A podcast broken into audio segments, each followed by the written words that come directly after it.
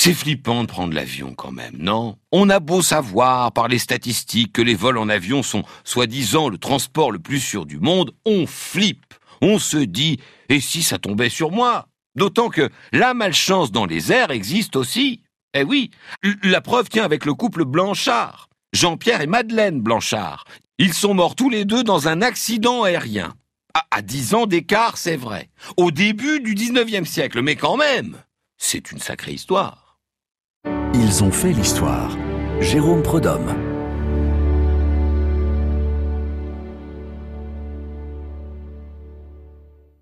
C'est probablement le couple le plus malchanceux de l'histoire volante. Ce couple Blanchard. Pourtant, tout a plutôt bien commencé. Jean-Pierre Blanchard est né en 1753 au Petit Andely, en Normandie un passionné d'invention. On lui doit notamment une étonnante voiture à pédales, euh, des automates et même une machine hydraulique pour alimenter Château-Gaillard en eau. Ce garçon s'est très vite passionné pour le vol en montgolfière. Et c'est une nouveauté à son époque, puisque rappelons que le premier vol humain réussi a eu lieu le 4 juin 1783, soit l'année des 30 ans de Blanchard. Ce jour-là, trois hommes se sont élevés dans les airs et sont redescendus sans dommage. Enfin, l'un d'entre eux sera pourtant plus tard la première victime d'un accident aérien, puisque Jean-François Pilâtre de Rosier s'écrasera en 1785. Mais bref, pour Blanchard, ça marche plutôt pas mal.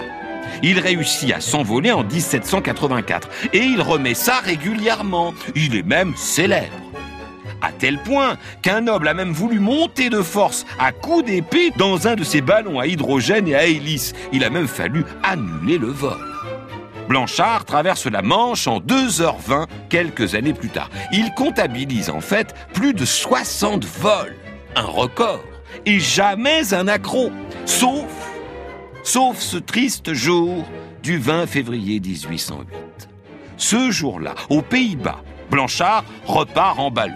Il maîtrise le truc, mais il ne se maîtrise pas lui-même. Il est victime d'une crise d'apoplexie, d'un arrêt cardiaque, on ne sait pas bien.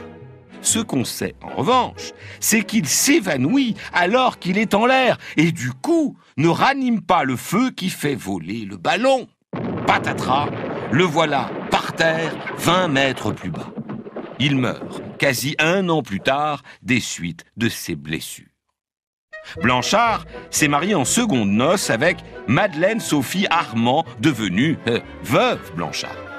Tout aussi passionnée que son mari, elle adore faire des vols jusqu'à ce jour de juillet 1819, au-dessus de Paris qui la regarde. Alors qu'elle a déjà plus de 70 vols au compteur, Sophie Blanchard ranime trop fort le feu qui fait voler son ballon. Et pas de bol, ce ballon s'enflamme et elle se scratche en plein Paris quelques minutes plus tard. Première femme victime d'un accident aérien. Tragique destin d'un couple uni par la science et par la malchance. Bah oui, quelle guigne.